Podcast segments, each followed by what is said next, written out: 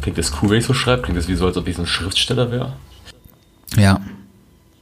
Doch, doch, ich sehe dich schon so mit der Zigarre, mit dieser Pfeife so im Mund. An deiner alten Schreibmaschine, die du auf dem Flohmarkt gekauft hast von deinem letzten Geld. Von meinen letzten Münzen habe ich mir jetzt zusammengetragen, ja, um mich für diese Sendung vorzubereiten. Und damit hallo und herzlich willkommen bei einer wunderbaren Ausgabe des Kult-Podcasts Kopfkino, der einzig wahre Kopfkino-Podcast, das ist ganz wichtig, mit mir, dem Yannick, wie immer und wie immer treu an meiner Seite, und ich freue mich diesmal sehr, dass er dabei ist, extra aus Paris eingeflogen, Monsieur Enos Rakimo. Guten Tag, guten Tag. Ich würde jetzt super gern auch so super enthusiastisch und fantasievoll was sagen, aber ich bin einfach sehr, sehr müde. Ja. Klar, von meiner Seite wird's eine ruhige Sendung. Wie nennt man Jet Set Live? Jet Set Live, ja, nee. Also ja, wird man so sagen, aber nee, dafür reise ich zu wenig, weil ich möchte die Umwelt schonen. Bin ja cool.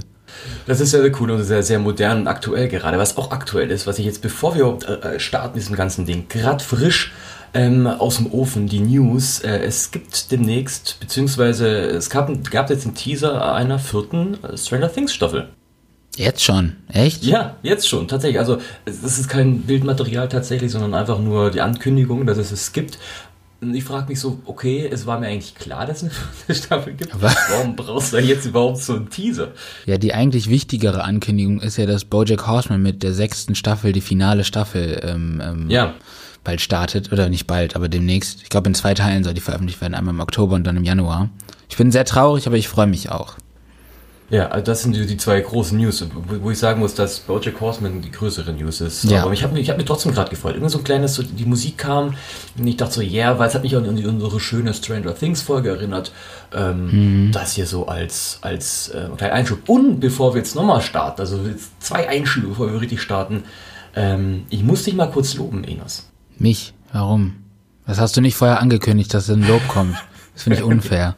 Ja, du hast letzte Folge eine Serie gelobt, beziehungsweise positiv hervorgehoben, namens Fleabag. Ah. Und die hat einfach komplett abgeräumt. Die hat bei den, bei den Emmys, hat die abgeräumt ohne Ende. Ja, ich glaube, ich hatte beste Hauptdarstellerin, dann bestes Drehbuch, beste Regie, keine Ahnung, beste Serie oder beste Comedy-Serie. Aber auch komplett verdient. Also ich kann die nach wie vor jedem ans Herz legen. Phoebe Waller-Bridge ist einfach der Shit zurzeit. Ja, du hast den Riecher einfach. Du hast den Riecher, deswegen bist du... Nee, kann ich... Ich möchte mich nicht mit fremden Federn schmücken. Ich wusste, dass die Serie gibt, aber 2 sehr gute Freundinnen von mir, die haben mir diese Serie empfohlen. Also da gehen die Credits raus an euch, falls ihr das hört. Aber danke trotzdem. Deswegen bist du so ein wichtiger Part hier von Kopfkino. Machen das zu zweit jetzt schon seit, keine Ahnung, wie viel Wochen und Monaten. Ja, man muss ja gucken, wie man das zählt. Also wenn wir podcastmäßig unterwegs sind, sind es ja, das ist wahrscheinlich nicht mal ein Jahr, aber so mit dem Radio dran sind wir schon über einem Jahr dabei. So. Sind wir schon alte Hasen, zählt das schon? Ja, sagen wir mal, im Radio-Business, ja, also Radiojahre sind ja generell wie Hundejahre, das zählt alles mal ein bisschen mehr. Okay. Bei Podcasts weiß ich gar nicht, wann haben wir denn überhaupt das Ding gestartet? Das fühlt sich an wie eine Ewigkeit, vielleicht war es aber auch erst Februar oder März. Ich glaube, Anfang des Jahres irgendwann war es. Irgendwann am Anfang des Jahres. Aber hey, Props an uns, dass wir es geschafft haben, bis jetzt durchzuhalten. Niemand hat an uns geglaubt. Eben, nur wir selber. Scheiße viel Equipment gekauft dafür, deswegen bin ich froh, dass wir das auch durchziehen, sonst hätte mich das echt abgefuckt, um ehrlich zu sein. Kleine Nebeninfo, wir hatten tatsächlich so das Ding, wir haben unser Equipment gekauft vor langer Zeit. On a budget. Genau, und einfach haben dann gesagt, okay, das war jetzt ein bisschen teuer, mindestens ein Jahr. Ja, genau. Das war unser Plan. Genau. Und hier sind wir, noch nicht mal ein Jahr und reden schon darüber, das ist schön.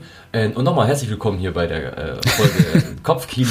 Diesmal eine sehr besondere Folge, aus mehreren Gründen, weil es ein Thema ist, über das ich schon lange sprechen will, weil es mich sehr beschäftigt, dich auch, glaube ich. Mhm. Und anlässlich daher bist du noch nach Paris gereist, um dir vor Ort auch ein bisschen ein paar Eindrücke zu machen, um vor Ort auch ein paar Informationen zu sammeln, vielleicht persönlich mit den Leuten zu quatschen. Ich habe mit den CEOs geredet, ich habe mir einen Business-Termin gemacht, aber bevor du jetzt hier in dieses Thema reingrätscht, da müssen wir natürlich noch den Orga-Kram klären. Wir haben jetzt nämlich einen super Teaser hier Wir haben das jetzt aufgehypt. Wir sagen jetzt nicht, um was es heute geht. Nee, das kommt erst nach dem Orga und dem Recap-Zeug. Also das tut mir leid, da müssen die Leute jetzt heute mal warten. So. Das ist das, wie heißt das? Wir haben die jetzt angefixt mit einem krassen Thema, krassen Interview-Schnipseln. Auf jeden Fall habe ich alles vorbereitet. Die werden eingespielt. Nein, aber damit wir schnell zum Thema kommen, weil wir sind schon lange dran für unsere Verhältnisse und wir haben noch nicht mal die Begrüßung hinter uns. Der Orga-Kram. Ihr könnt uns hören auf Spotify, iTunes, Podigee und Google Podcasts und sogar im RSS-Feed, wenn ihr den nutzt, wenn ihr so alte Podcast-Hasen seid. Und wenn ihr unser Zeug sehen wollt, also unsere Ankündigungsposts, wann mal eine neue Folge rauskommt und worum es da geht, dann könnt ihr uns auf Facebook, Instagram, Twitter und Letterboxd folgen. Letterboxd nicht unbedingt wegen der Folge, einfach wenn ihr sehen wollt, was wir für Filme gucken. Genau, und wenn ihr uns irgendwie Kritik dalassen wollt oder einfach nur sagen wollt, wie cool wir sind, was wir manchmal sind, nicht oft, aber manchmal, dann über Facebook, Instagram oder Twitter oder über unsere E-Mail-Adresse kopfkinopodcast@gmail.com. Genau. Und jetzt, also bei mir wird's sehr knapp. Recap, ich habe nur einen Film geguckt, gestern Abend habe ich mir den unter Todesanstrengungen reingekloppt, damit ich irgendwas hier heute vorstellen kann. Ja, aber das hast du jetzt schon nicht machen müssen. Ich weiß ganz genau, ich sehe das ja tagtäglich, was du anguckst und ich warte mal sehnsüchtig auf meine neuen Eintrag von Enos, damit ich so ein Lebenszeichen von dir habe, weil du bist ja total eingespannt in deinem Leben gerade, was ja auch völlig okay ist. Ja. Und jeden Morgen wache ich auf, guck rein und sehe nichts. Ich mache jetzt halt Abenteuerurlaub. Ich gehe immer wandern, anstatt Filme zu gucken. Ich habe jetzt die Natur für mich entdeckt. Starte auch demnächst einen Natur-Podcast mit Yannick, mit J. Nein. Nein. Naja, aber ich habe ein bisschen was angeguckt. Aber ich würde sagen, wir halten es trotzdem relativ kurz. Ja, bitte. Aber fang du an, du hast den kürzeren Part. Ja, also ich habe Vice geguckt. Der zweite Mann ist, glaube ich, der Untertitel in Deutschland noch, oder der Nebentitel. Geiler Untertitel auf im Deutschen, hey. Ja, ich weiß auch nicht, was da immer mit deutschen Titeln los ist. Das ist eigentlich schon Filmtitel ist eigentlich schon ein Thema für eine andere Folge, so komplett nur über Filmtitel reden. Vice ist ein Film über Dick Cheney. Er war Vizepräsident der USA während George W. Bush, also der Jüngere, nicht der Vater, sondern der Sohn, Präsident der Vereinigten Staaten von Amerika war. Und es geht so ein bisschen darum halt, wie er halt so gelebt hat und ein bisschen wie er Politik gemacht hat. Mehr wie er Politik gemacht hat, als wie er gelebt hat.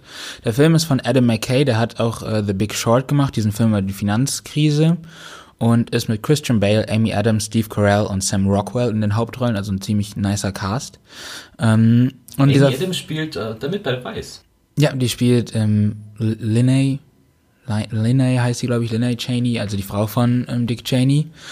Und hat dafür keinen Oscar bekommen, weil sie der weibliche Leonardo DiCaprio ist.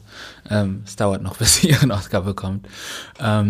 Dieser Film ist sehr lustig, der hat sehr viel Spaß gemacht. Der war aber auch sehr erschreckend und faszinierend zugleich, weil, also natürlich, man muss bei Filmen, wenn es so über das Leben von einer real existierenden Person geht und auch um Politik und so, muss man immer aufpassen, weil das ist ja nie 1:1 in den Film übertragen. Das ist ja auch immer ein bisschen dramatisiert und alles. Und das wird in dem Film auch sehr, sehr lustig aufgegriffen, dass das alles immer so ein bisschen noch... dass da noch Drama mit bei ist und dazu gedichtetes Zeug.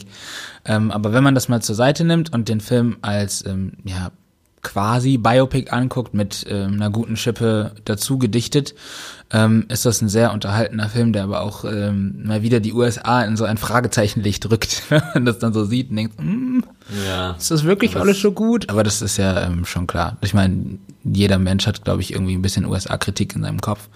Und, was ich noch sagen möchte dazu, mega geiles Editing. Also das ist, das hast du, glaube ich, bei Hereditary gesagt, dass einem auffällt, wenn das Editing gut ist, wenn es einem überhaupt mal auffällt und wenn es nicht irgendwie negativ auffällt. Und das war bei dem Film so. Also ich habe den so gesehen und so, damn, also das Editing ist halt richtig nice hier.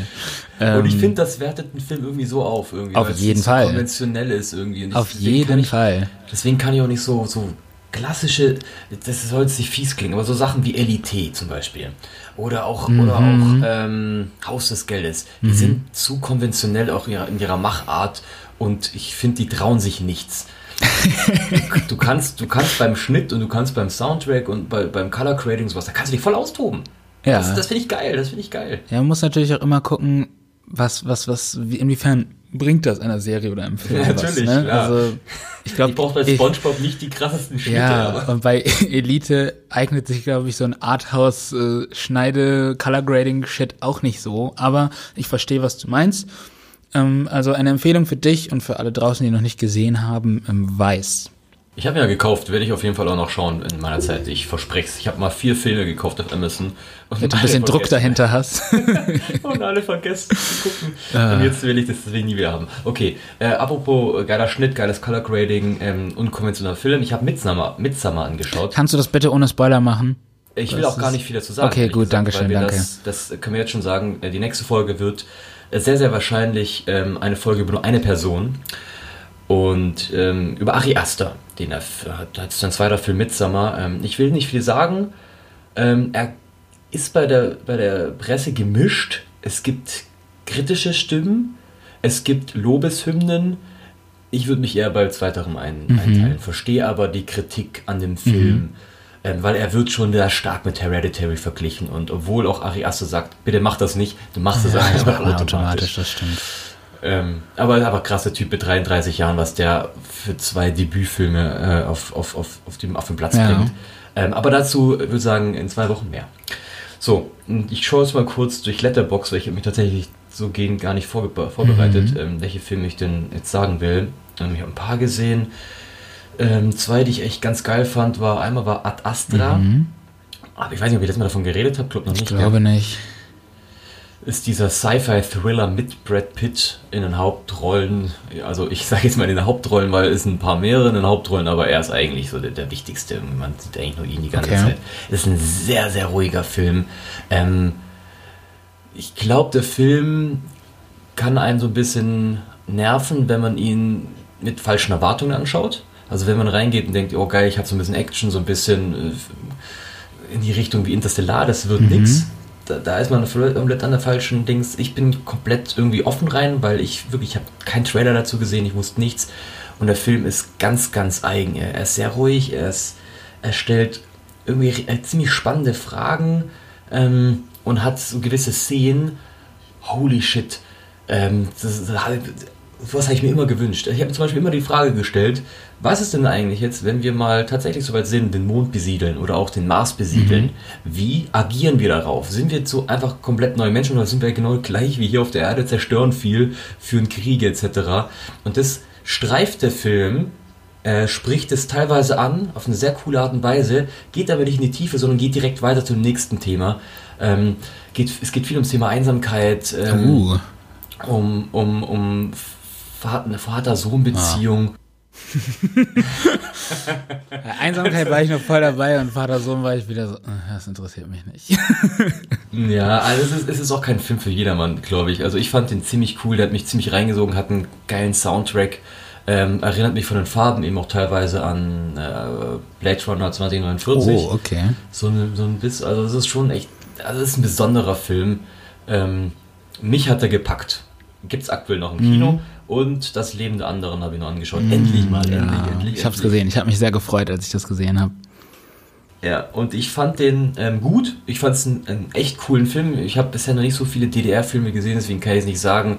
Endlich mal ein Film, der auch mal die Schattenseiten zeigt. Ich fand es aber, dass er die Schattenseiten sehr gut gezeigt hat. Ein sehr schöner deutscher Film, den man auf jeden Fall mal gesehen haben sollte, glaube ich, von 2006. Ja, das ist schon was älter. Aber krass, dass du ihn nicht in der Schule geguckt hast. Also wir haben den in der Schule geschaut. Ja, wir haben verdammt viele Filme. Wir haben, glaube ich, auch 5-mal die Welle geguckt in der Schule. Ja. Damit wir bloß keine Neonazis werden oder Faschisten. Also ist ja eine gute Sache, unterstütze ich vollkommen. Aber ich meine, es gibt ja nicht nur die Welle, die man da angucken kann. Ich habe Bowling for Columbine angeschaut. Ja, haben wir auch gesehen. Auf Englisch natürlich. Dann, was ich nie vergessen werde, irgendwo in Iowa, den zweiten Film mit Leonardo DiCaprio, wo einen Jungen mit Behinderung spielt. Und ich dachte damals tatsächlich, der hat eine Behinderung. Okay, krass. Aber spielt er einen geistig oder körperlich Behinderten? Einen geistig Behinderten. Und der spielt es so gut. Ein ganz junger DiCaprio, ein ganz junger Johnny Depp. Also der ist auch geil, aber wir schweigen. Ja, das stimmt, sorry. Aber das ist unser. Weißt du, was mir gerade aufgefallen ist? ich wollte so einen coolen Teaser einbauen mit dem Thema, aber wenn die Folge raus ist, steht ja dick und fett der Titel da dran. Also funktioniert das überhaupt nicht. Also ja, wir machen heute eine Folge über Disney. Überraschung. Oh Mann, ey. Wow. Underwhelming as fuck. Ist ein kleiner Downer, muss ich sagen. Ja. Aber wir ziehen uns wieder hoch. Wir ziehen uns selbst wieder hoch. Genau, das war so eine kleine Recap. Also es war von uns beiden nicht viel. Tatsächlich, ich schaue gerade noch ein bisschen Tschernobyl. Da fehlen mir aber immer noch 2 Folgen. Aber das gab, ich habe die 2. und die 3. jetzt gesehen. Und in der 3., also die ich bisher am stärksten fand. Welche war das? Ohne was groß zu spoilern. Eine Person geht in ein Krankenhaus. Oh Gott, ja. So, und da gab es Szenen.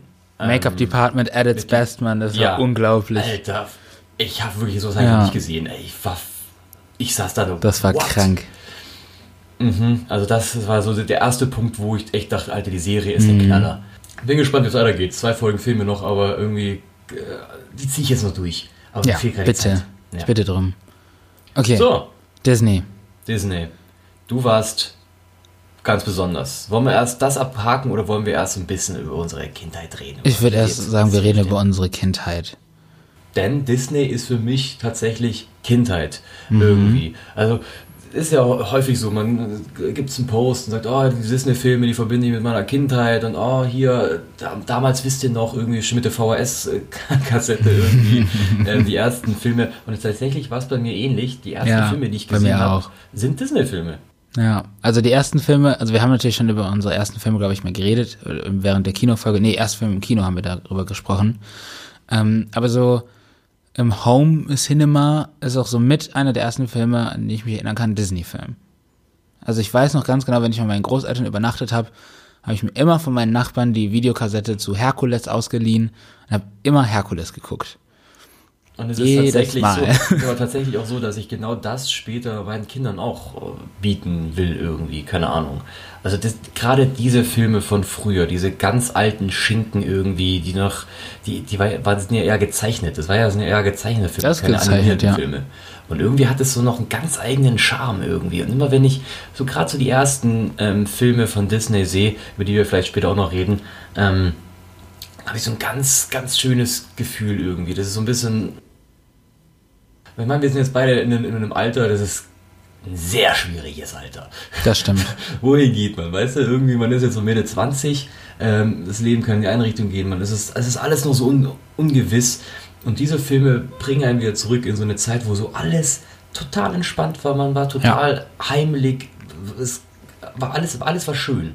Also hoffentlich bei den meisten, zumindest bei mir. Ja, das stimmt. Disney.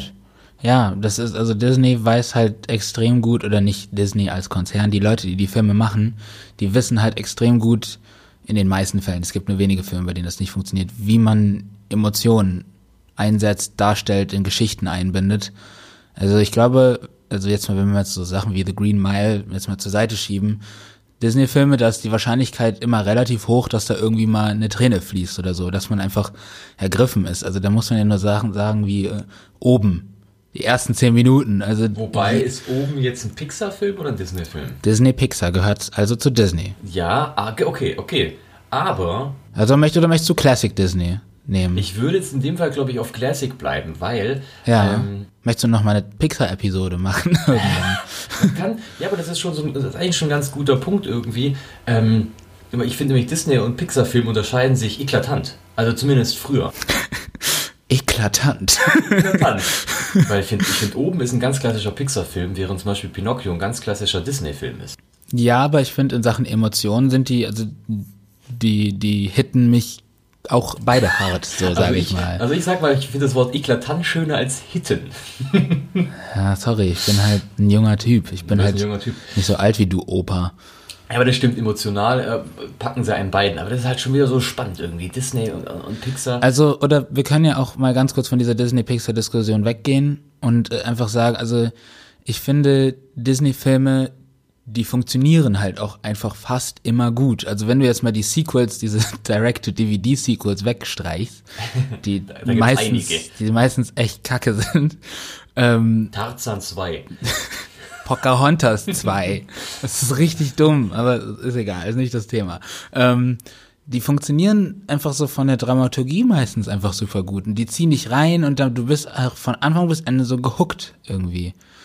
Und das, keine Ahnung, mit Kombination, also diese sehr, sehr gute technische und inhaltliche Ausführung in Kombination mit diesem emotionalen Aspekt und dieser Erinnerung an die Kindheit, das ist, glaube ich, das, was die Disney-Magie ausmacht. Also du fühlst dich halt direkt irgendwie berührt und gut und in eine Wolldecke gepackt. Ach, das ist sehr schön, sehr schöne Metapher. Und ich glaube aber, davon lebt Disney bis heute, ehrlich gesagt. Ja, also natürlich leben die auch noch von den 30.000 anderen Unternehmen, die denen gehören. Aber wenn wir jetzt mal nur diese Disney oder OG-Disney-Sparte nehmen, leben die davon, da hast du recht. Ich glaube nämlich, dass die meisten Leute das so gar nicht alles mitbekommen haben, was so in der Zwischenzeit passiert ist irgendwie. Klar, es gibt jetzt auch heutzutage so Filme wie Frozen oder Ralf Reichts, glaube ich, ist auch noch von Disney oder sowas. Mhm. Aber ich glaube, wenn wir einfach mal so das Wort Disney droppen, irgendwo, irgendwie. Kann jeder mitreden. Jeder hat genau eine Verbindung und denkt direkt an früher, glaube ich, 100%. Das stimmt. Ich habe tatsächlich noch eine frühere Erinnerung zu Disney. Es ist gar nicht mal nur der Film, das Medium Film, sondern das Medium Comic. Okay. Ich war leidenschaftlicher Mickey-Maus-Heftleser. Ich stelle mir das gerade so vor, wie du so bei dir zu Hause bei deinem Dad so 30.000 Kisten voll mit diesen Mickey-Maus-Heften hast. Ja, hatte ich früher. Ich habe tatsächlich irgendwann alle weggeschmissen und ich ärgere mich so dermaßen. Nicht mal so, ja, ich könnte es irgendwann verscherbeln für eine Menge Geld. Ja. Sondern eher so emotionaler Wert. Ja, ich habe noch diese lustigen Taschenbücher, die habe ich nicht weggegeben. Ja, die mochte ich nicht. Die ganz dicken. Ja, aber ist schwierig, da hast du recht. Das ist schwierig, aber diese ganz dünnen Hefte habe ich nicht. Das war früher bei mir so, jetzt drifte ich mal komplett in meine Kindheit rein. Das ist okay. Ich habe früher Taschengeld bekommen, 2 Euro in der Woche. Mhm. Weiß nicht, ob das viel ist oder wenig, keine Ahnung. Aber jede Woche ging das Geld eigentlich für ein Mickey-Maus-Heft raus. Und ich habe das mit einem Kumpel auch relativ lange danach auch noch so gemacht, es war so ein Wechsel. Er hat es in einer Woche gekauft, wir beide durften es lesen, er durfte aber das Spielzeug behalten. Dann habe ich es gekauft, wir durften es beide lesen, ich habe das Spielzeug behalten. Also irgendwie, das Spielzeug war natürlich auch noch eine Rolle. Aber das war echt, das ging tatsächlich sehr lange, auch noch bis ins Grundschulalter.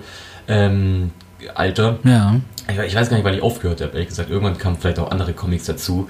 Aber das ist so für mich auch Disney. Ich habe auch immer, wenn ich diese Comics gelesen habe, vielleicht ist Comics auch mal ein anderes Thema noch, aber ganz kurz dazu.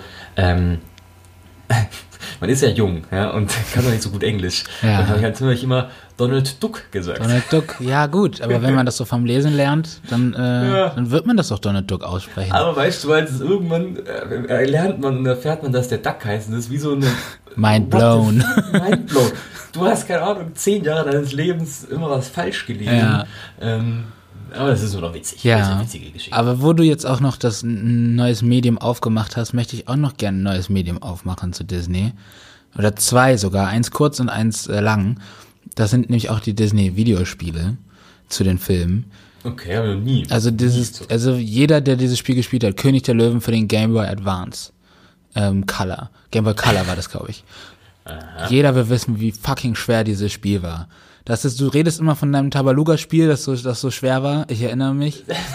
Dieses fucking König der Löwen-Spiel ist auch so arschschwer. Das ist unglaublich. Hast du das jemals fertig gezockt? Nee, ich hab's nie fertig gespielt. Und wie fertig macht dich das? Das macht mich sehr fertig, weil ich weiß, ich hab's auf dem Trödelmarkt irgendwie für 1 Euro verkauft und das regt mich richtig auf im Nachhinein. Und dann Ratatouille hat auch noch einen mega Spieladaption bekommen, die war echt gut. Zu Ratatouille später auch noch mehr. Was ich noch ganz kurz sagen möchte, Serien, Disney-Serien. Kim Possible, Hotel Zack & Cody, Hannah Montana. Ich liebe Disney es. Disney von Waverly Place, Leute. Die Zauberer von Waverly Place war unglaublich. Ich liebe diese Serien, alle. Und wenn du die damals nicht geguckt hast, dann konntest du nicht mitreden. Und das ist für mich auch noch Disney. Ist sowas wie typisch Andy auch von Disney gewesen? Typisch Andy glaube ich nicht.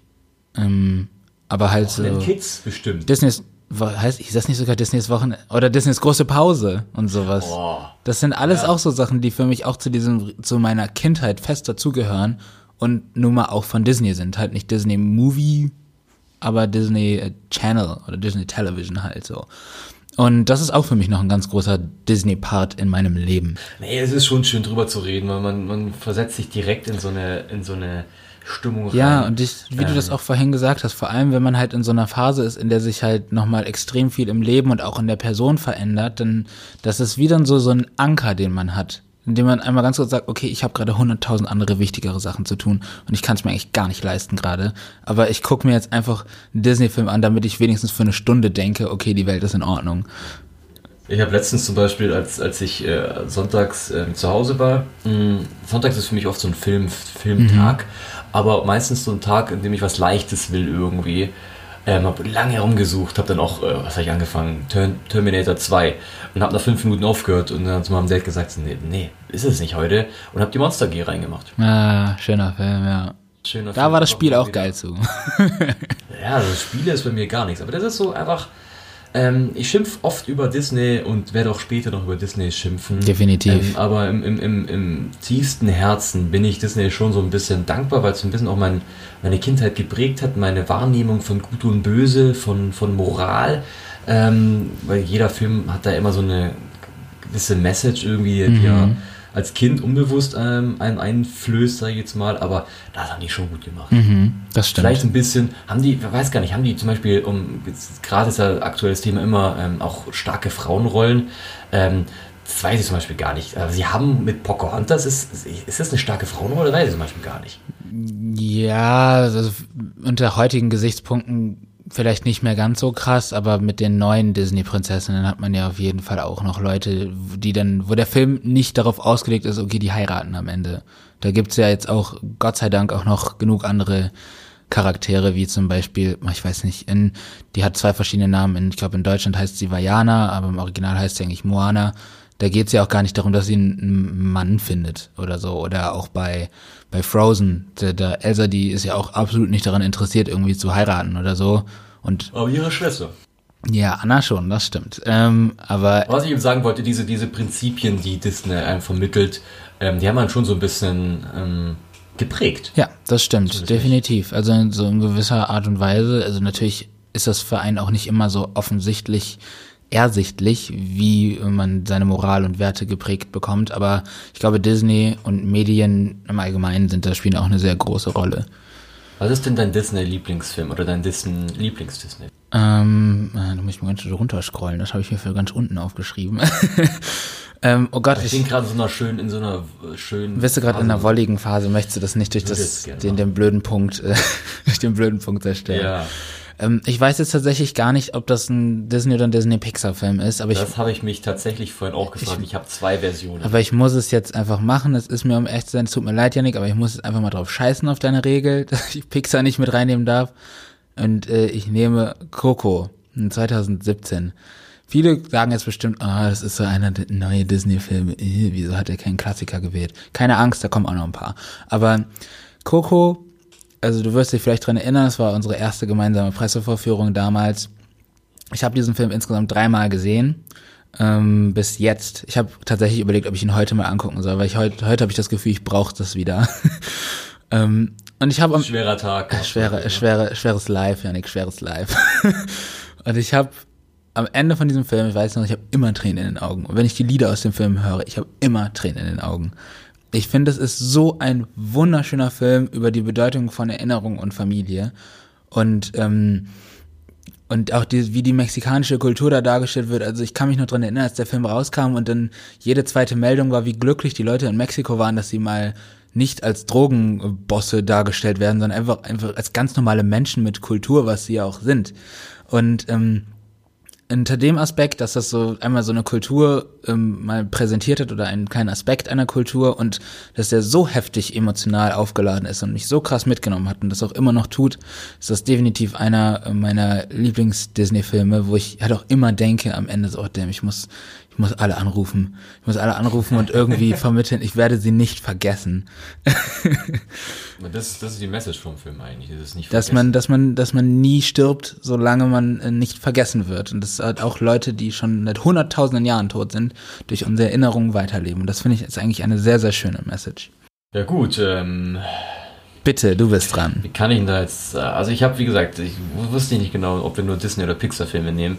Du darfst beides machen. Ich mache jetzt so eine Mischung. Ich will auch gar nicht mal zu viel dazu erzählen. Ein Disney-Film, den ich ganz tiefem Herzen trage, den ich, glaube ich, schon ganz, ganz lange nicht mehr gesehen habe, ist Peter Pan. Ja, den habe ich letztens erst gesehen. Also ich hoffe, du meinst auch den alten, also den gezeichneten. Ich meine gar keinen Film, ich meine den Charakter, aber dazu später mehr. Aha. Ja, Peter Pan ist eine wunderbare Geschichte. Was ich immer in Erinnerung habe, ist das Lied. Ich kann es jetzt hier nicht vorsingen, ich habe es aber gerade genau im Kopf.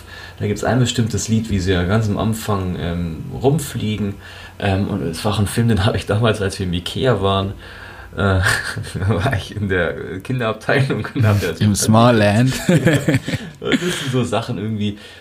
Es gibt ja es gibt viele Remakes, es gibt auch eine Realverfilmung, glaube ich mehrere, aber eine Verfilmung mit Robin Williams. Also der Film, gerade wenn ich drüber rede, ich will den unbedingt mal wieder anschauen. Mhm. Der ist ganz groß bei mir. Dann auch Mulan. Ich schätze, das ist bei dir auch dabei.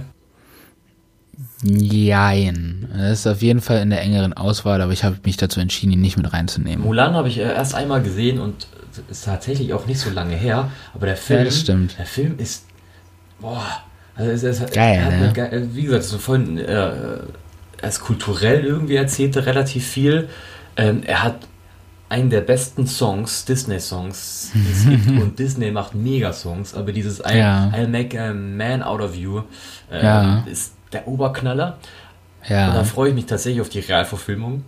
Da bin ich sehr gespannt, wie die wird, weil die machen die ja ohne Songs. Und da bin ich sehr gespannt drauf, wie die da so einen anderen Twist noch mit reinnehmen. Noch ganz kurz zu dem Song, bevor du weiterredest über Mulan. Auch noch natürlich Reflections heißt der, glaube ich.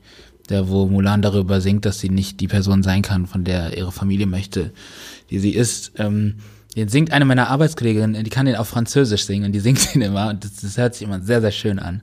Das ist ein sehr toller Song. Sorry, alles gut. Bitte mach weiter. Und meinen letzten reinen Disney-Film ist die Muppets Weihnachtsgeschichte.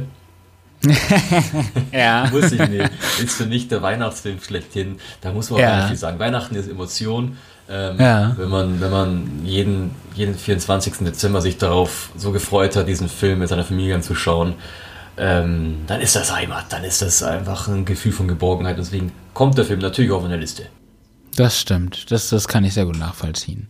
Was ich noch auf meiner Liste hätte, wäre einmal, ich muss diese Filmreihe erwähnen, weil sie wird manchmal vergessen, High School Musical 1-3. Habe ich jetzt Guilty Pleasure hier stehen. Also ich bin auch inzwischen an den Punkt angekommen, es ist einfach für mich auch kein Guilty Pleasure mehr. Die ersten zwei sind trashig. Nein, alle drei Filme sind trashig. Wobei der dritte schon stärker ist, ey. Und der dritte, also ich habe mir letztens von so einem YouTube-Filmkritiker, der hat sich alle drei Filme hintereinander angeguckt und dann hat so ein Commentary dazu gemacht. Und der hat dann auch gesagt, so dass man beim dritten einfach richtig merkt, dass sie richtig Geld bekommen haben dafür und dass es halt ein Kinofilm ist. Also allein von den Einstellungen und dem Bild, der Bildqualität und so. Das merkst du in der ersten Einstellung direkt, dass es das ist das doch mit Troy, wo er dann so guckt und so viel Schweiß im Gesicht, das merkst du sofort. Aber High School Musical einfach deswegen, weil ich habe das Gefühl, so in unserer Generation, ich zähle uns jetzt einfach mal noch in dieselbe Generation, ich hoffe, das ist okay für dich. Ich habe das Gefühl, für unsere Generation ist das wie so ein Klassiker halt. Also du guckst hin, ich wette mit dir, wenn ich 10 Leute aus unserer Generation hier vor mir stelle und frag, wer hat High School Musical geguckt und feiert das irgendwie immer noch, auch wenn er es nicht zugeben will, mindestens 7 Hände gehen ganz beschämt plötzlich nach oben so. Du musst den einen Song in der Disco anmachen, die Leute drehen am Rad. Ja, oder ganz ehrlich, die ganzen Memes, nur weil Troy da Bad on It auf diesem fucking Golfplatz gesungen hat. Ja. Und wenn man die heute anguckt, ich bin mir ziemlich sicher, wenn ich die nochmal angucken würde, würde ich denken, oh ja, die sind halt schon irgendwie ein bisschen kacke, aber es ist auch irgendwie geil. Es macht halt Spaß, die Lieder sind gut in unserer scheiß Musical-Playlist. Ich habe irgendwann mal ganz viele Musical-Songs rausgeworfen, es sind immer noch so viele da. Ja, weil ich das so frech bin. Ich habe die reingemacht. Ja, aber du packst halt auch die schlechten rein, finde ich manchmal. Muss ich sagen. Und das stört mich. Wenn ich die Playlist auf Shuffle spiele. Nee, pass auf, Yannick. Ich habe die Playlist gemacht. Ich bin der Schirmherr. Mein Name steht da drauf. Und wenn dann da so eine Kacke, so eine zweite Reihe Songs dabei sind, dann geht das auf mein Konto. Das sagt der Typ, der den schlechtesten Song aus dem zweiten Teil reingenommen hat. Diesen Kack-Song von Sharpay. Fabulous ist ja wohl nicht der schlechteste Song. Yannick, sorry, du hast einfach keine Ahnung. Das ist definitiv nicht der schlechteste Song. Auch Sharpay, Justice for Sharpay, okay. Die ist ein super Charakter. Ich sehe das gar nicht ein, dass hier mal so runtergemacht wird. Also ich sag nur Bob, Bob, Bob, Bob to the top. Ja, das ist ein geiler Song, oder? Den gäb's nicht ohne Sharpay. Case closed. Ich sag nichts gegen Sharpay, ich sag was gegen den Song. Fabulous ist ein genialer Song. Den haben wir auch, hab ich auch am Wochenende mit meinem Freund gesungen. Der ist natürlich Meta, macht da ganz anderes. Nein. Ach Gott, ich sehe es schon. Die High School Musical Folge bahnt sich schon langsam an.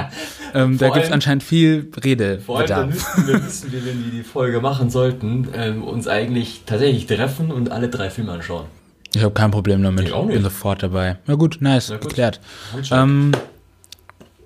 Gut. Also, ich habe noch zwei andere Filme, die ich noch ganz kurz runterrattern möchte. Einmal Pocahontas, 1995. Also, es ist durchaus heutzutage ein schwieriger Film. Früher war der vielleicht irgendwie cool, aber jetzt ein bisschen schwierig, weil wir sind uns alle... Sag mal, was ist da los bei euch? Da ist eine kleine Alarmanlage angegangen. Direkt aus dem Ghetto. Ja, sorry. Nein, aber also der Film hat ein paar problematische Dinge, zum Beispiel, dass die nordamerikanischen Ureinwohner auch irgendwie böse sind und kriegstreiberisch unterwegs und die Briten sind natürlich sind die auch die Antagonisten, aber irgendwie werden die auch manchmal als nicht die treibende Kraft des Konfliktes dargestellt und das ist durchaus was, worüber man streiten kann. Dann auch generell so, dass Pocahontas und, wie heißt der, John Smith, dass sie so halt so ein Couple sind. Ich glaube, als John Smith in den USA angekommen ist, da war Pocahontas noch ziemlich jung. Dementsprechend ist alles ein bisschen weird, aber tolle Songs und tolle Bilder. Und wenn man mal dieses Problematische ein bisschen zur Seite schiebt, also ich sehe das natürlich, wenn ich den Film angucke, ich sehe das auch heute, aber ich weiß nicht, irgendwie kriegt mich dieser Film immer. Irgendwie, wenn da irgendwie ein Farbenspiel des Winds läuft oder die ganzen anderen tollen Lieder, die Pocahontas singt, wenn die sich nicht sicher ist, wie soll ich jetzt weitermachen mit meinem Leben? Erstmal ein Song und so. Und das ist das Schöne an den ganzen Filmen. Das finde ich halt einfach toll. Mit einem Song lösen. Ja, und das ist einer dieser Filme, der packt mich irgendwie ein bisschen in so eine Decke rein. Und genauso tut das der nächste Film. Lilo und Stitch. Ah, ich wusste es. Ich finde, das ist ein Film, der ist verdammt underappreciated. Das ist doch der Film von dir und deiner Mutter, oder? Nee. Aber okay. Ich dachte, die habt den immer zusammen angeschaut. Wir haben den sicherlich zusammen angeschaut, aber da gibt es auf jeden Fall Filme, die ich eher als Filme von meiner Mutter mir bezeichnen würde. Das war jetzt gar keine Kritik. Ich meine, das kannst du ja nicht wissen, so. Aber ich finde Lilo und Stitch einfach cool, weil, also erstmal war die Promo zu Lilo und Stitch mega geil. Ich weiß nicht, ob du das kennst. Wenn nicht, empfehle ich dir, das mal anzugucken. Die haben Lilo und Stitch damit beworben, dass sie Stitch in so wichtige Momente aus der Disney-Historie reingezeichnet und reingeschrieben haben. Also das gibt's da zum Beispiel einmal, kennst du dieses kleine Raumschiff, das Stitch fährt, dieses kleine rote Raumschiff? Auf jeden Fall, er hat halt ein kleines rotes Raumschiff. Und dann gibt's halt so eine Szene, das ist praktisch wie so ein kleiner Teaser, da ist man halt in dem Aladdin-Film und das ist gerade die Szene, wo Aladdin und Jasmin I Can Show You the World, dieses A Whole New World singen.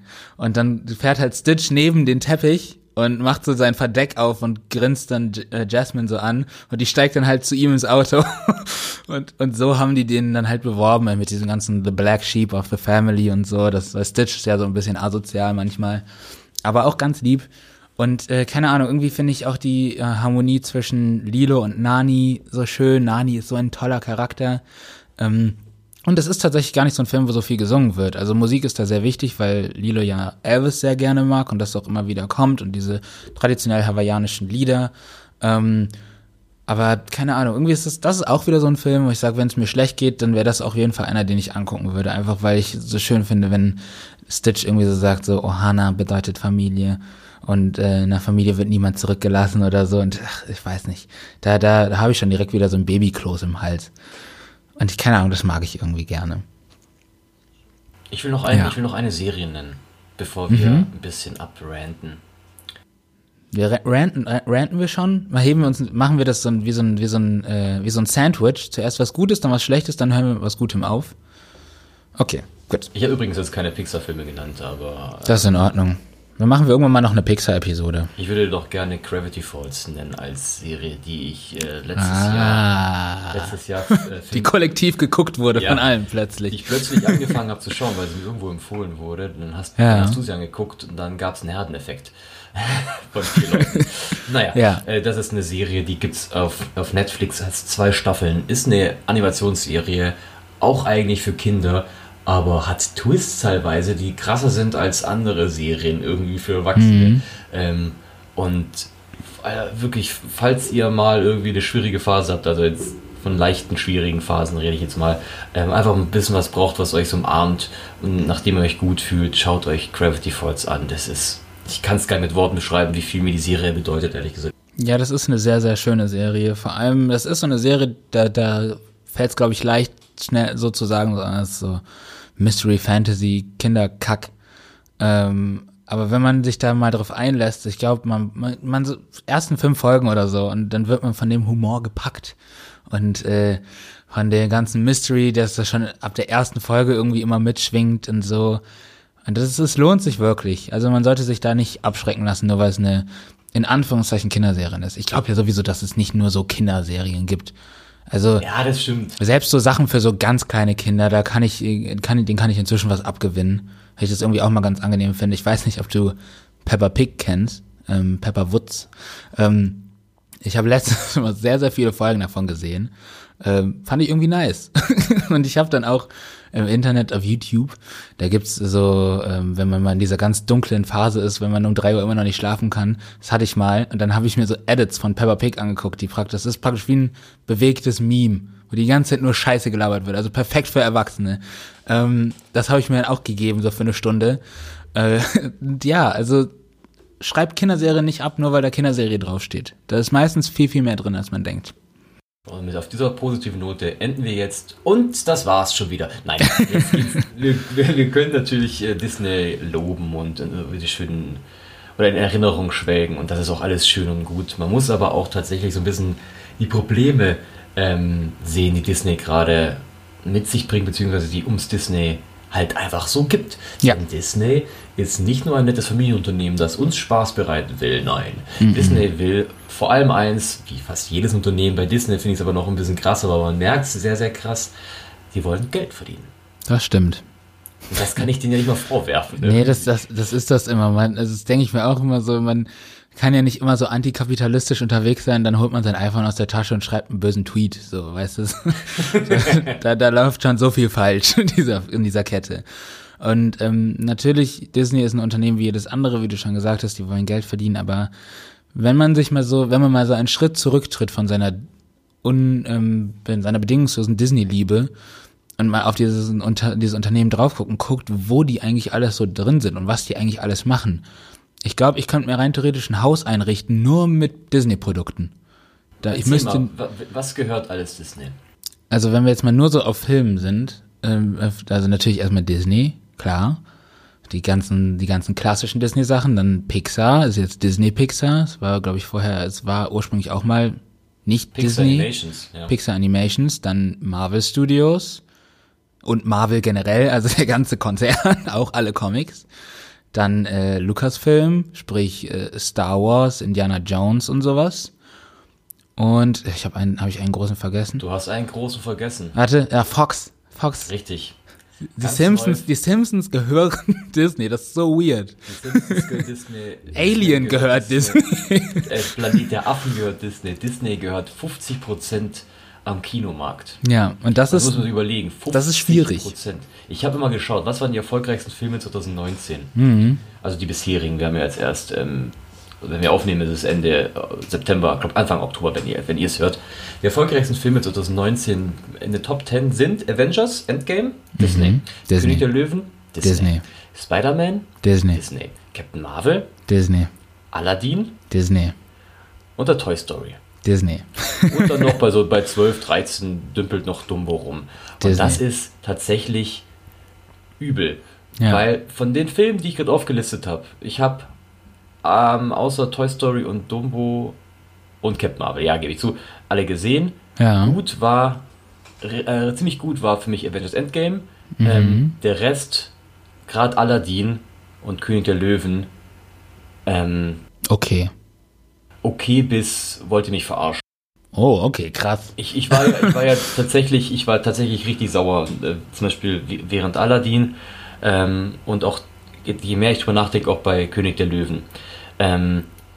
Weil Disney hat so eine große Macht und was machen sie? Sie melken die Kuh, bis es nicht mehr geht. Und das sehen wir bei den ganzen Realverfilmungen, die jetzt auch noch kommen sollen. Es wird Susi und Strolch wird's geben. Mm. Susi und Strolch.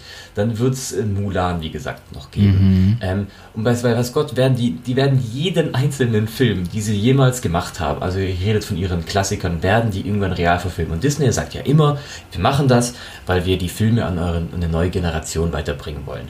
Ja, also auf den ersten Blick gibt es Sinn, mhm. Aber Leute, wenn man sich die Filme anschaut, jetzt abgesehen von welcher Disney-Realverfilmung war gut, ich fand Jungle Book ganz gut. Ja, die war nice, das stimmt. Genau, aber es ist sonst ein Abklatsch und das ist nicht kreativ. Das ist dann einfach nur, wir wollen offensichtlich die Leute, die damals König der Löwen geschaut haben, die wollen wir jetzt ins Kino holen. Mhm. Interessiert, die können mir doch nicht erzählen, dass den... Seid doch einfach ehrlich. Aber natürlich können sie nicht sagen, ja Leute, uns seid ihr scheißegal, wir wollen Geld verdienen. Aber das ist so offensichtlich, dass es mich teilweise richtig wütend macht. Ja. Bei König der Löwen, die besten Szenen werden rausgeschnitten. Dafür wird ja teilweise komplett gleich gemacht. Wo ich immer denke, okay, ja, krasser Aufwand, der dahinter steckt. Aber wenn ich König der Löwen sehen will, wird später niemals einer sagen, boah geil, ich gucke mir jetzt erstmal die Realverfilmung an. Jeder wird dieses Meisterwerk, sage ich mal, von 94 anschauen, wo man Emotionen gespürt hat. Ja, das stimmt. Also ich finde, also bei mir, mir fällt es ein bisschen schwer, Disney zu kritisieren, weil ich mich da teilweise nicht so gut von meiner Liebe, sage ich mal, abspalten kann. Ja, ich weiß es schon. Und also das stimmt schon. Also auf der einen Seite glaube ich tatsächlich, dass es Leute gibt, die dann wirklich ernsthaft sagen, okay, wir möchten das für neue Generationen zugänglicher machen, weil wenn wir irgendwann mal Kinder haben, die werden uns dann mit fragenden Gesichtern angucken und sagen, what the fuck, warum zeigst du mir so einen hässlichen 2D-Film? Wieso gucken wir das nicht in 9D, Ultra K, irgendwas? Keine Ahnung, so. Dann gibt's erstmal eine Standpunkt. Dann gibt's erstmal Ärger vom Sohnemann und der Tochterfrau. Aber, also, ich glaube, wie gesagt, es gibt Leute, die das einfach zugänglicher machen wollen, aber natürlich muss man sich auch irgendwann mal fragen, so, wieso gibt man nicht neuen Geschichten mal Raum, so. Und dadurch, dass du halt aber die Leute hast, zu denen wir ja auch zählen, die dann einfach trotzdem ins Kino gehen, weil sie sich dann trotzdem nicht dazu überwinden kann, sagen, nee, wir machen das jetzt nicht, wir unterstützen das nicht, kann man natürlich da auch munter mit weitermachen, so. Und das werden die auch tun, bis in alle Ewigkeiten, so. Du siehst ja, das waren die erfolgreichsten Filme. Ja, so. Und es ist natürlich auch problematisch, dass die Konkurrenz aufgekauft wird. So, ich meine, diese Major Studios, wie viele gibt's jetzt? Es gibt jetzt noch Sony, Universal, Warner Brothers und das war's, glaube ich. Dann war's Disney und Century Fox. Also gibt's jetzt nur noch 4 Stück und Disney gehört ein verdammt großer Teil vom Kuchen. Und das ist auch schwierig halt für so kleine Filme, die vielleicht mega gut sind, aber halt einfach nicht dieses Geld hinter sich haben, wie es Disney nun mal hat. Gerade was Marketing angeht. Ja, genau. Und Disney kann sich das dann halt leisten, irgendwie den ganzen Times Square zu mieten und voll zu klatschen. Und so ein kleiner Film bekommt dann vielleicht irgendwie mal einen Flyer im örtlichen Kino oder sowas. Und das ist dann halt ein bisschen schwierig. Und was natürlich auch schwierig ist, ist, dass Disney halt sehr harte Auflagen für Kinos hat. So. Also die müssen, natürlich ist es klar, Kinos müssen immer einen Teil des Ticketpreises an den Verleiher abgeben, so verdienen die halt ihr Geld. Aber bei Disney-Filmen ist das mitunter schon mal sehr hoch, der prozentuelle Ansatz, den die abgeben müssen. Der Anteil, Entschuldigung. Ja, Disney hat auch schon Kinos diktiert, wie lange ein Film zu laufen hat. Genau, es war zum Beispiel, ich glaube, bei Star Wars waren es irgendwie 4 Wochen oder so. Und wenn du, sag ich mal, ein kleines Kino bist, in einer kleinen Stadt, und du musst deinen größten Saal für 4 Wochen für den gleichen Film hergeben, dann ist das teilweise manchmal halt einfach schwierig. Und ja, das sind so diese wirtschaftlichen Aspekte, wo ich so sage, schwierig. Genau, und da finde ich, zeigt Disney halt so ihr wahres Gesicht irgendwie. Ja. Vornherein immer der Schein irgendwie, ja, wir sind Begleiter einer ganzen Generation und sind immer noch da und alles. Und genau da irgendwie, wenn es halt wirklich ums, wenn es hart auf hart kommt und ums Geld geht, dann sind sie so. Und das ist das, was mir am meisten ärgerlich. Dieses, wir wollen alles familienfreundlich machen, aber dann mit Leuten wie James Gunn so umzugehen, sag ich mal, ja. Also James Gunn, für Leute, die es nicht wissen, irgendwie ist der Regisseur von Guardians of the Galaxy 1 und 2 und jetzt auch von Suicide Squad, der bald kommen soll. Ein echt, sag ich mal, ein guter Filmemacher, der vor 20 Jahren, lass es 15 Jahre oder noch später, keine Ahnung, fragwürdige Tweets in die Welt gesetzt hat, die, glaube ich, auch nachhinein jetzt bereut, die vielleicht auch damals auch gar nicht so ernst gemeint waren. Und irgendein rechter Spinner hat die damals ausgegraben, um ihm irgendwie zu schaden. Was macht Disney? Stellt sich nicht hinter ihren Mann, sondern lässt ihn fallen. Hm. Und das zeigt genau das, dieses vordergründige, ja, wir sind familienfreundlich, wir sind nett, irgendwie, wir machen da 1000 Parks auf und da und das und dann so umgehen. Ja. Und ich will auch gar keine Familien. Natürlich will ich auch mal familienfreundliche Filme haben, die mich einfach eine gute Zeit bringen. Aber ich will auch mal einen harten Film anschauen und was ganz unkonventionelles. Und da fand ich, hat 20th Century Fox viel geliefert. Und da ist nämlich meine Angst, dass es jetzt nicht mehr so sein wird. Ja, also ich habe noch die Hoffnung, bin da eigentlich auch relativ zuversichtlich, dass Searchlight, also diese, sage ich mal, Indie-Sparte von Fox, die haben, glaube ich, was war das, Shape of Water zum Beispiel, haben die rausgebracht, dass die noch so weiter bestehen bleibt, weil, wenn man jetzt mal wieder auf diese wirtschaftliche Seite wechselt, Shape of Water hat einen Oscar gewonnen oder mehrere Oscars, damit macht man halt auch gut Geld. Disney wäre doof, wenn die das jetzt absägen. Und das ist ja auch gut für den Ruf. Eben, genau. Und deswegen bin ich da noch relativ zuversichtlich. Es tut mir halt auch einfach für die anderen Leute auf dem Markt leid, die da halt nicht so Disney im Hintergrund haben. Und was mich halt bei Disney-Filmen auch manchmal stört, also es wird viel, viel besser, mit den neuen Filmen, wie zum Beispiel Moana oder auch Frozen oder so. Aber manchmal stört mich, dass das immer noch so sehr wenig unterschiedliche Kulturen und so dargestellt werden oder dass die Rollenbilder auch immer so, also die Disney-Prinzessinnen, die alten, natürlich kannst du sagen, dass die sind ein Produkt ihrer Zeit und damals hat man das noch nicht kritisiert, wenn das höchste Ziel einer Frau war, augenscheinlich zu heiraten und Kinder zu kriegen. Aber ich finde das schade, dass man da nicht irgendwie mal richtig, richtig mutig ist und einfach irgendwie mal was komplett Neues ausprobiert. So, mein Gott, macht irgendwie mal einen lesbischen Hauptcharakter oder einen, was weiß ich, irgendwie einen behinderten Hauptcharakter oder so. Wann hast du irgendwie mal eine behinderte Person irgendwie großartig in der Hauptrolle in einem Film gesehen? So, die sind komplett unterrepräsentiert, diese Menschen. Und Disney hätte halt die Möglichkeit dazu, zu sagen, okay, wir sind so groß, so viele Leute schauen uns zu, lass uns das doch einfach mal machen. Bei denen geht's am ehesten durch, wenn die das machen. Und denen tut das am wenigsten weh. Und das würde ich mir, es ist noch nicht mal so eine richtige Kritik, weil ich weiß, natürlich gehen die lieber auf die sichere Bank. Aber es würde ich mir wünschen, dass die vielleicht so sagen, okay, wir sind uns unserer Verantwortung bewusst und setzen das mal anständig um. Indem wir ein bisschen mehr unterschiedliche Kulturen, unterschiedliche Rollenbilder, unterschiedliche Menschen unseren Filmen zeigen. Ja. Ja, und trotz aller Kritik, die man dann so alt äußert, ist halt jetzt so, wenn Disney Plus kommen wird. Also ich habe schon mit Freunden geredet, so, also eine Person habe ich auf jeden Fall schon, die das mit mir kauft. Du bist herzlich eingeladen noch. Ich wäre dabei. So offiziell. Nee, weil schlussendlich kann man darüber streiten, wie man will. Wir werden es kaufen. Ja, das stimmt. Und ob das jetzt alleine dafür, dass die Simpsons komplett haben werden und ich schon immer mal Simpsons von Anfang bis Ende schauen wollte, oder auch allein für die ganzen, also ich weiß natürlich nicht, ob da wirklich alle Marvel-Filme... In Deutschland ist das sowieso wieder noch kritischer, weil du da in Deutschland ja nicht weißt, wer wo die Rechte hat. Aber trotzdem werden wir es kaufen. Ja. Also es ist tatsächlich echt so ein bisschen so eine Hassliebe so ein bisschen. Also irgendwie, ich liebe Disney-Filme über alles. Mhm. Gerade die Erinnerung, und es gibt auch immer wieder so neue Disney-Filme wie Frozen zum Beispiel, der hat mir auch echt Spaß gemacht, oder auf Ralf Reichs fand ich auch echt richtig cool. Mhm. Und auch, ich fand auch nicht alle Star Wars-Filme zum Beispiel schlecht. Rogue One fand ich cool. Rogue One war großartig, oder auch jetzt auch Avengers und alles, beziehungsweise ja, Marvel-Sachen, die haben auch wurden nicht schlechter, sage ich jetzt mal, seit beziehungsweise ist es so? Ja, wurden nicht schlechter, seitdem sie gekauft wurden. Mhm.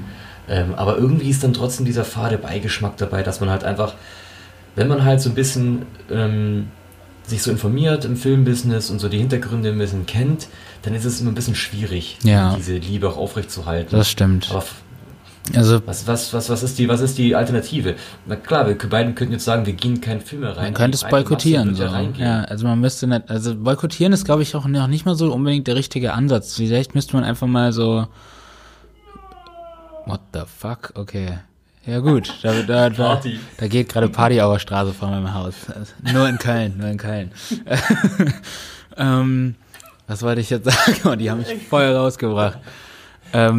Boykottieren ist vielleicht müsste man, also natürlich ist es ein Stück weit, also es ist eine mal so, vielleicht ist es auch einfach auch mal gut, wenn man, so wie in jeder Sache, auch in Politik, Wirtschaft, Gesellschaft, dass man sich einfach mal informiert, so.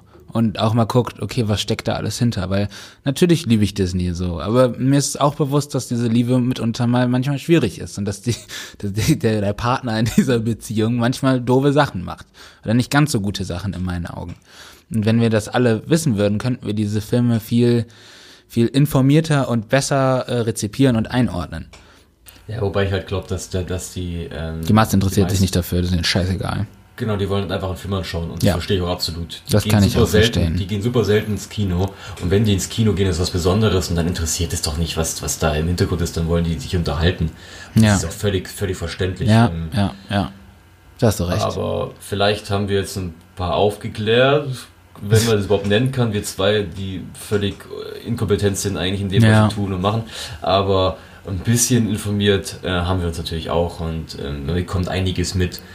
Trotzdem wäre ich wahrscheinlich heute Abend Coco, ich werde irgendwann hier Dings mal wieder reinziehen, Peter Pan. Mhm. Und ich würde sagen, wir enden auch nicht auf einer negativen Note. Denn wir machen jetzt noch ein bisschen Disney-Promo. Genau, denn wir haben es vorhin schon angeteased. Ja. Müsst ihr erinnern, eure Woche unterwegs, Woche auf Freisön. Das ist gerade nicht ultra rassistisch von dir. Ach komm. Just saying. Wir müssen woke sein, Yannick. Wir dürfen nicht die Fehler unserer Vorfahren machen, indem wir uns hier so Stereotypen bedienen. Das ist halt einfach manchmal, wie die klingen. Ich will mich jetzt hier nicht so in der Ecke drängen lassen. Nein, absolut nicht. Der Yannick ist ein sehr aufgeklärter junger Mann. Bitte hasst ihn nicht. Ich mach das doch auch manchmal. Derrière. Ja, ich war in Paris. Wer es jetzt noch nicht verstanden hat. Und hab mal alle meine Kritikpunkte zur Seite geschmissen. Sowohl was Disney, auch was Kapitalismus angeht. Und war im Disneyland. Und wie war's denn? Es war eine magische Erfahrung.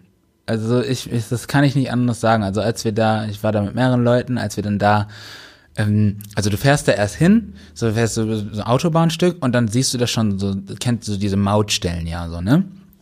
Und da ist schon so praktisch wie so eine Mautstelle und dann steht da ganz groß Disneyland drüber. Und dann weißt du schon so, okay, jetzt geht's ins exklusive Gebiet. Da kommst du nur rein, wenn du irgendwie das Ticket oder so hast.